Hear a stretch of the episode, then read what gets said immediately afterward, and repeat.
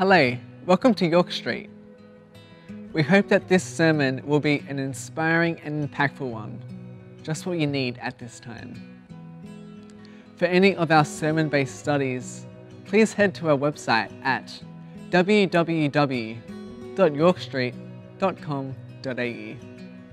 So grab a cuppa, grab your notebook, whatever you need, and we hope that you enjoy the sermon.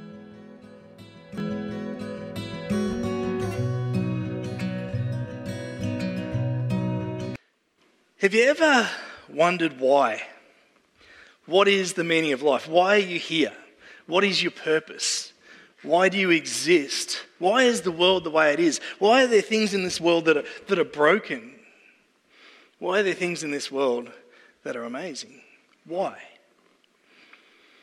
If you've ever wrestled with the question of why, we're about to embark on a series about a story the one story that actually matters most, the one story that answers the why to all of these questions and more. So I invite you to join us over the next few weeks as we embark on the one story that really matters. Let's pray. Dear Heavenly Father, as we open up Scripture today and, and look at the one story, I pray that you would reveal to us what we need to hear the most as individuals, but also as your church as we unpack the one story that impacts each and every one of us in our families, in our homes, in our purpose. Lord, I pray that we would see in the midst of that what we need to hear from you. Open our hearts to receive what we need to hear the most. In Jesus' name, amen. Well, as you know, if you've been journeying with us for a little while, about a month ago, I caught the Rona. I, um, I caught the coronavirus. I was in bed for about five days. Prior to that, my eldest son caught it, and I caught it off him. And so we're on the second week of this when I, when I caught it. So we're two weeks in. And as you know, I am such a, a patient, passive kind of person. I love to sit still inside. Like, like by the time I caught it, I was over isolation again. I'm wanting to do stuff, and then, then I'm sick. Oh, like, come on. Um, I just want to get stuff done. And so I'm, I'm tearing my hair out being crook and not being able to be active. And so I had a little bit of birthday money burning a hole in my pocket, and I'm looking to do something with my energy. And so I thought a little bit of retail therapy might help with my recovery. and so I ordered online this awesome Black Beauty, the Dodge Charger, the Lego Charger from the Fast and Furious, like the wheels turn, whoop, whoop, whoop. It's like doors, and like, yeah, and it's got pistons that move in the engine. Like this thing is just awesome. So, I mean, I mean, yeah, yeah, it is. anyway, I was actually really sick when I started putting this together. I remember by the time I, I was getting towards the end, I was actually like, must finish charger. Like I was Anyway, uh, it's been a long time since I had to put together Lego, and that took me a solid half day, but it was worth it. But a couple of times in the process of, of building this Lego masterpiece, I made some mistakes. Some of the bits didn't line up. And I had to sort of look at the instructions and go back to the, the point where I messed up and then, then I'd flip back through the instruction and go, ah, oh, that's what, I see where they went wrong. They didn't make that clear enough to me. and, and you go around and you, would fix it, and then, then everything else would line up. And sometimes I actually think that's a little bit like us in life. Sometimes when we look at the problems that we have in life, we actually have to go back to the instructions and look at the start and look at the very beginning to, to see, well, where do these bits line up? Why do these bits sit where they sit? Sometimes we don't even know the ending, but we know that if we start to line up with the, the way that it was intended, look at the instructions, look at the beginning of the process, then we actually see where things go wrong and we see where things need to align to get the desired outcome. We're going to look over the next few weeks at the story, the one story, the one story that matters the most. It's part of our vision series for the year. And in this story, we're going to see our purpose. Our purpose, the, the why that God put us here and what we're meant to, to be living, how we're meant to be living, who we're meant to be living for. But to do that, we've got to look at the start. We've got to look at the manual. We've got to go to the very beginning.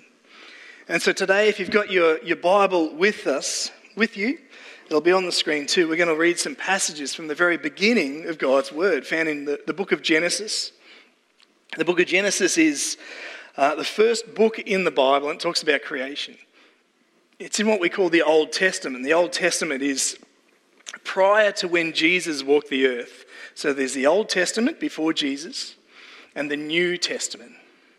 And the New Testament, the new telling, is of when Jesus walked the earth. So this is the very start. If you're new to faith or you're journeying, I actually encourage you to start in the New Testament. Start with Jesus. The Old Testament also is incredible, and you'll get to it. But today we're going to start in Genesis chapter 1. In verse 1, it says, In the beginning, God created the heavens and the earth. Awesome start. You may have even heard that before. Our grade three and fours uh, that, are, that are studying today in our kids' ministry, they actually have um, a question box where they write questions and put it in, and the leaders go to answer it. And, and some of the questions that come out of that question box, um, we know because as a staff, they end up coming to staff when some of the kids' leaders are like, so they come to us, and then we go, awesome. One of the questions that came up recently was um, if if God was God and then there was the beginning, how long was the gap in between? Good question. Another one was, you know, who, who created God? These are great questions. These are grade threes and fours. So we're talking sort of eight to 10 year olds asking these questions, wrestling through the things of faith. Anybody want to sign up for Kids Min? In the beginning, God created the heavens and the earth. Now, the earth was formless and empty, and darkness was over the surface of the deep. And the Spirit of God was hovering over the waters. That's actually a really important part, and we're going to get to that next week. And God said, Let there be light. And there was light. And God saw that the light was good. And that word good is also important. We're going to talk about that a little bit today. And He separated the, the light from the darkness. And God called the light day, and the darkness he called night. And there was evening and there was morning the first day. The first day. Evening and morning the first day. Now, one of the questions that we, we get from our amazing three fours is who created God? You know, even, even in that question, the concept of the question is a concept of time, isn't it? Who created? Like, where, where did he begin? And a beginning means that there's a time frame we see actually in the beginning God. And one of the first things God created was time. We had only one gentleman that turned up very early for our morning service today. Speaking of time, daylight savings. but God created time. God is actually outside of time. It's one of the beauties of, of having a God that we worship. He's, he is bigger than us, He is greater than us. We can't actually understand him fully, and that's a good thing because if we can understand him, well, maybe we could be like him and we could be God. But if he's bigger than us outside of time, then we actually worship someone who is greater and more powerful than us. And one of the first things that he created was time, this concept of time. Now, we, we fast forward a little bit in Genesis chapter 1, and we'll pick the story up in verse 27. And so God has made, in the, in the meantime, God has made all the, the land and the, the mountains and the sky and the sea and the fish and the birds and the animals and the plants. In verse 27, then God created mankind in his own image. In the image of God, he created them. Male and female, he created them. God blessed them and said, Be fruitful and increase in number, fill the earth and subdue it. Now, the, word subdue is actually worth pulling apart a little bit. And, when I think of the word subdue, the, best analogy I can think of, being a, being a kid that grew up in the country, Victoria, is a sheep. well, anybody that's worked with sheep are giggling already. Sheep aren't the smartest animals. Now, it's not, this word subdue doesn't mean dominate, oppress, stop, you know, hurt. You know, that's not, what subdue means. But a sheep, if, if a sheep is left to its own devices, just left out in the middle of nowhere to roam freely, what ends up happening is the wool gets bigger and bigger And the wool keeps growing to the point where the wool becomes too much for the animal to bear, and the legs give way, and the animal will die. So, to benefit the sheep, you need to subdue it. You need to, to look after it. You need to, to, to get it to a place where you can take off the wool so that it can continue to live the way that it was designed to live, to grow more wool and to, to go off. And so, subdue is not to, to limit, subdue is actually to care and maintain so it can thrive. I keep trying to subdue the rose bushes in our home, and the more I subdue them at the base, they keep growing. I'm not trying, I'm not letting them run wild and crazy. I'm subduing, but the more, if anyone knows anything about roses, I could really use some help. But um, the more you try and cut them down, you know, I, I might say kill, but the more you try and cut them down, the, the more they thrive. And subdue is, is, is just that caring for so that they can thrive, not trying to kill, of course. So we, we're called to subdue. And God said, I give you every seed bearing plant on the face of the whole earth, and every tree that has fruit with seed in it, and it will be yours for food. And to all the beasts on the earth, and the birds of the sky, and all the creatures that move along the ground, and everything that has the breath of life in it. I give every green plant for food, and so it was so. God saw all that He had made, and it was very good. And there was evening and there was morning, the sixth day. Very good. God's design for creation wasn't just good, but his masterpiece, the plan for his creation, knowing that he's made all the birds and all the fishes and all the, all the animals and everything else. And then the last thing he made, his crowning jewel, was he created humanity. And when he finished making crea- crea- creating humanity, he looks back and goes, It is very good what I've made. Very good. Not just good, but very good. Because there was a plan and a design for it. Now, I want you to understand when it comes to creation, there's three trains of thought. The first one, we've sort of read some of it today, and it's a, a very literal understanding of Scripture that in six days God created the heavens and the earth, and on the seventh day he rested as an example for us to rest and also a day of worship to look back on what he's made. And so on six days he created, seven days he rested. Each day is a literal day. And that's called the creationist understanding of creation. Creative names. The, the second understanding is called theistic evolution. And the word theistic means that God designed, God is in control.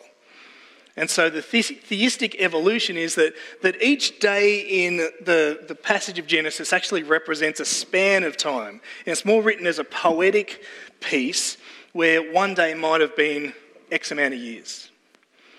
However, God is still in control. God designed, God created. The third theory for creation is an atheistic uh, evolution. Now, atheistic means there is no God. And so, somewhere there's a big bang in the universe at a certain amount of time, and everything that's happened through evolution over the billions and billions of years happened by random chance and sort of this idea of natural selection. And so, there's these sort of three theories at play.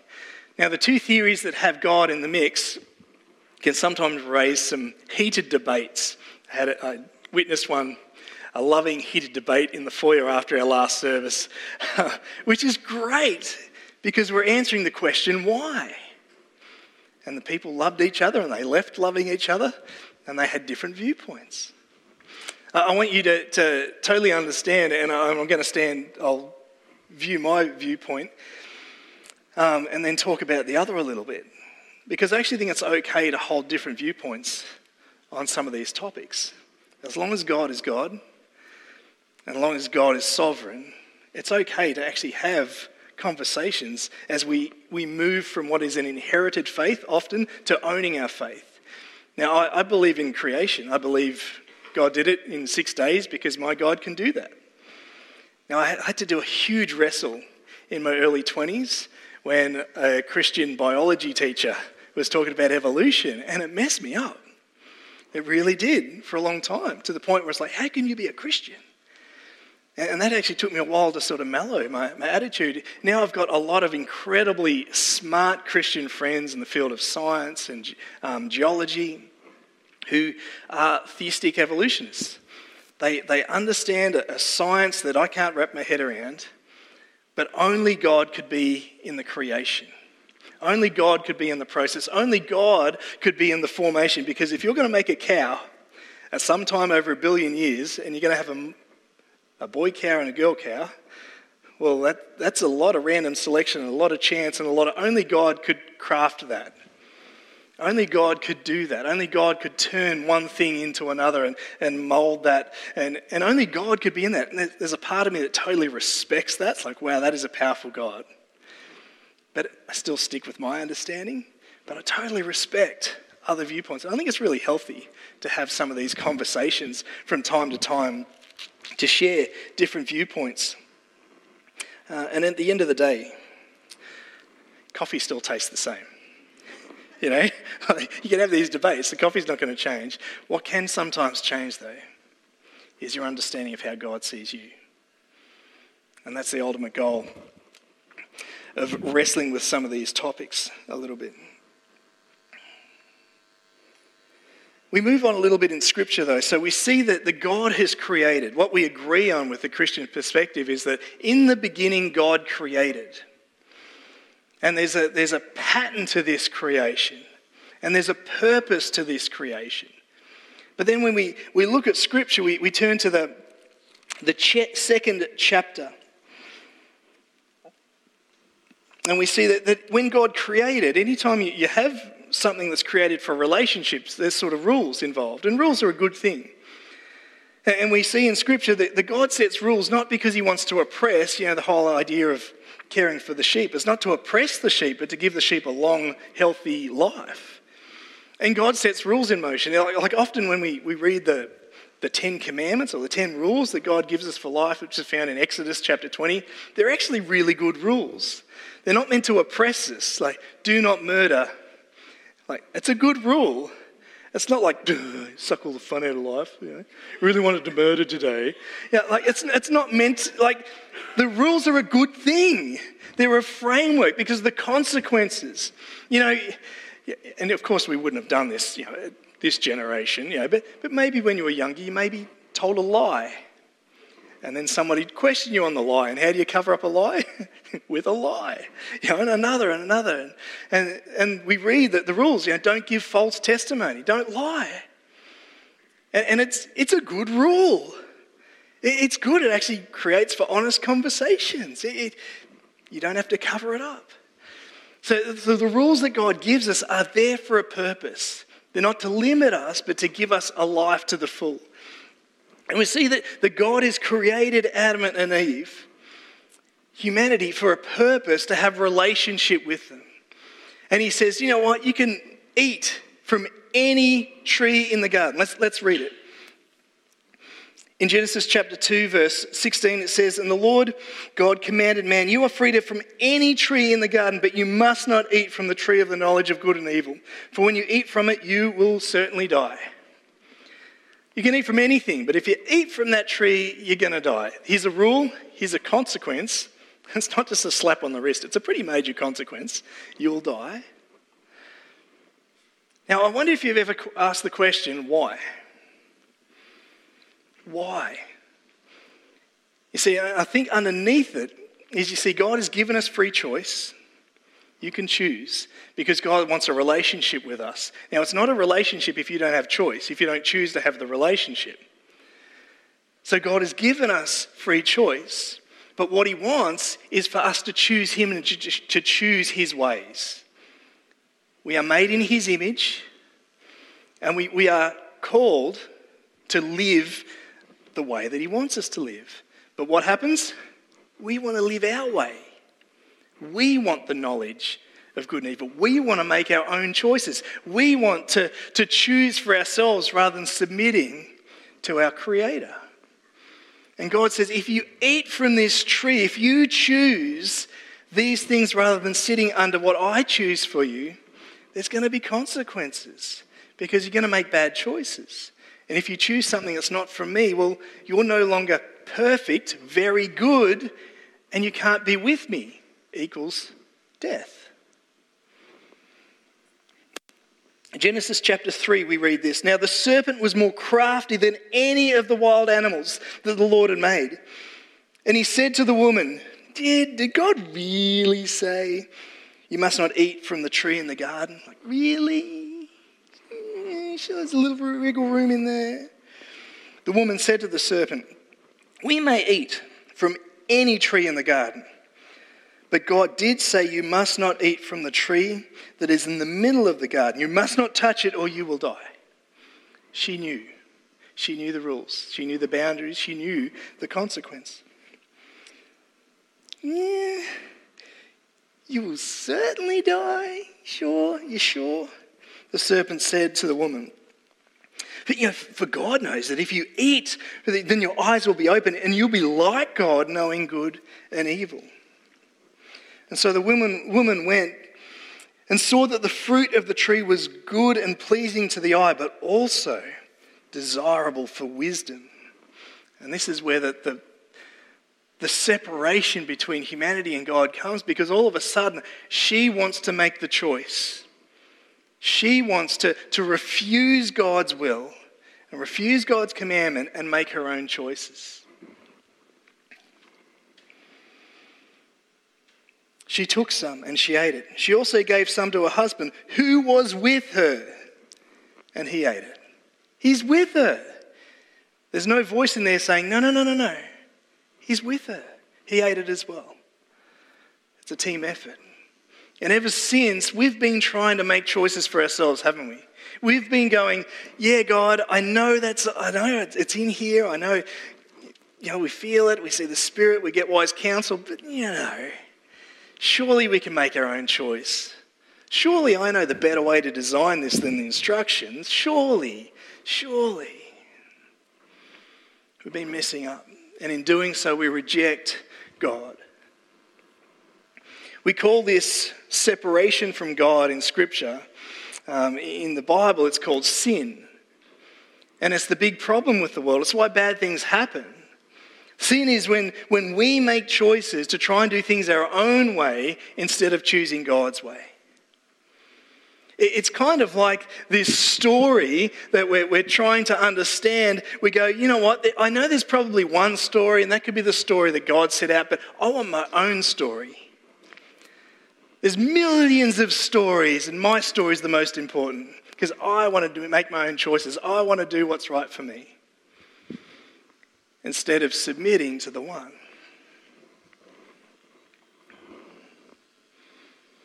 Where are we going with this? It's not, not really, this is not like a yay kind of message part, isn't it? It's like it's not feeling so good about ourselves.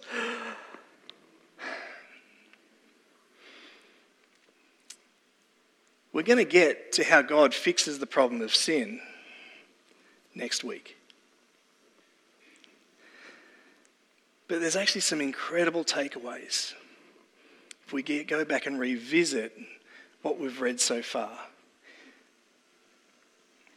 You see, there was three versions of creation, one with God, or two that had God and one that doesn't.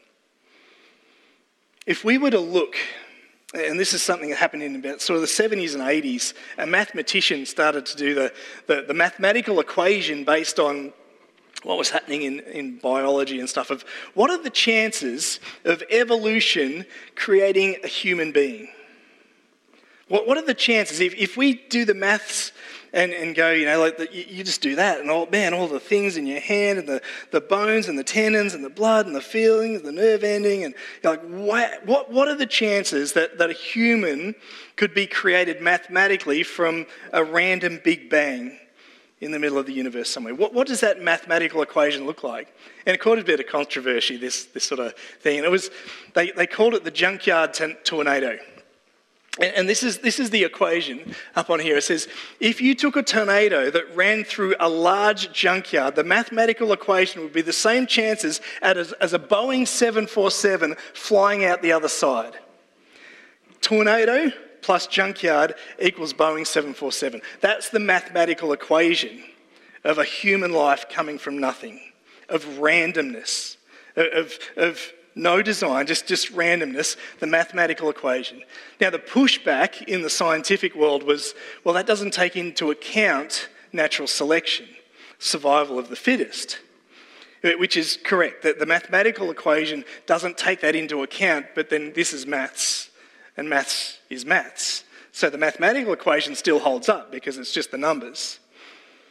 So the numbers of mathematics, human life, the equation is the same chances of you sitting here today is the same as watching a tornado go through a large junkyard and fully form a working, operating Boeing 747. I can't even use the toilets in one of those things, let alone understand the, the complexity of the entire plane. Like, wow. Wow. Which leaves us with two choices. If God didn't create you, you are random. There is no purpose. You are a lucky freak of nature. Because somewhere in the universe, a, spinning glob of mass about the size of a large orange went bang for some reason that we don't understand. And from that, it formed all matter in the entire universe. And from that matter, life was created because of heat and, and energy, and we're not quite sure, but it turned into some living organism, microscopic creature that then, through survival uh, of, of, mutation over billions and billions and billions of years, started to form different things like eyes and lungs and hands and fingernails and different species, and some could fly and some could swim, and then brains and capacity and size. Which means this you are an accident. Survival of the fittest means you need to get the most out of this life because there is nothing after it. Your, your chance that you're here. Really, you're just a lucky mistake.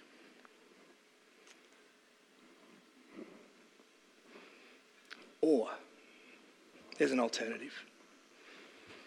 And the alternative is what we actually read in Scripture. And the alternative is this you are not an accident, even if your mum and dad said that you were. you are not an accident because you were designed. You were designed by the Creator. You were designed for a purpose. In the beginning, God created you in His image. What does that mean? It means that we are created to create. God created a being with a soul that would live for eternity, and we, humanity, male and female, can make children with a soul that lives for, for eternity. We are created to create. But more than that, we are creative because we are built in the image of a creative God. All you have to do is look at a like a poodle and go, man, that is a creative little thing. But that is a weird. I was playing with a poodle yesterday, and it's like there are dogs and then there is that. I don't know what it is, but it, it's not like a. It was like its tongue was the size of my like fingernail. Like, yeah. One of our kids' leaders has a dog called Hank, which is about the size of a small horse and it wanted to play the other day, and it would like, you know, do the let's put my hand in your mouth playing. Like its mouth this long. It's like, it's like please don't bite. like creative. How many species of animals? Like this is a creative God, and we are created to be creative. I'm going to single you out again, Nathan, even though you're sitting up the back this time. Um, Nathan, and I know, guys, it's your last week, and we're going to pray for you after the service, but, but Nathan is such a creative guy. And he's been serving on our coffee ministry for, for, for like ages. But in that, like he creates, and I know he creates coffee, and that's like a worship experience in itself. but what he brings is his creative design into what he does often you see that there'll be a sign up, you know, today we're doing whipped cream on hot chocolates, or we're, we're doing sprinkles on something, or we're doing a caramel latte macchiato, picciano, piccolo, flute, I don't know.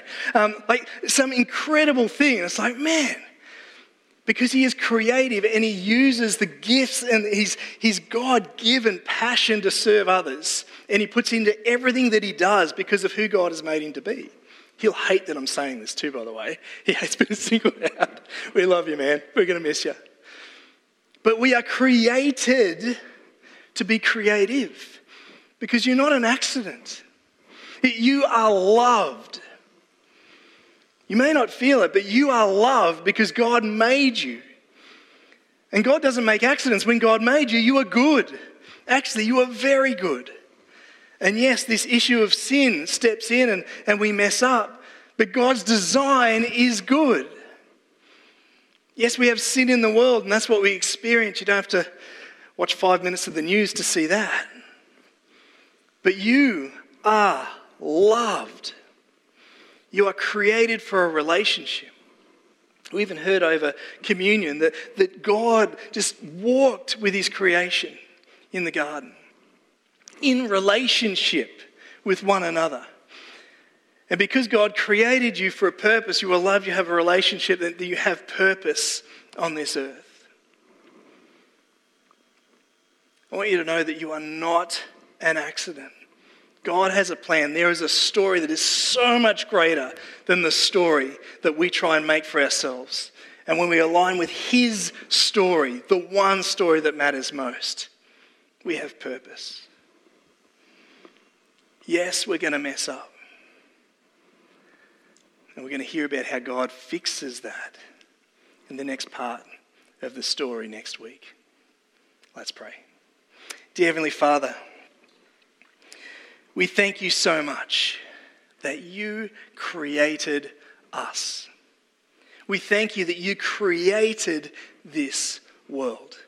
And God, thank, we thank you that when you created us and you created the world, that it was very good. God, right now, I pray that we would understand that we are not a mistake, that we have purpose, and we have a purpose because you created us for it. And Lord, while we live in a broken world because of sin, I pray that we would be able to understand that even in the midst of that, you made a way. Help us to understand the way that you see us with loving eyes as your children. And help us to glimpse the story that you have for all of your creation. A story that is very, very good. In Jesus' name we pray. Amen.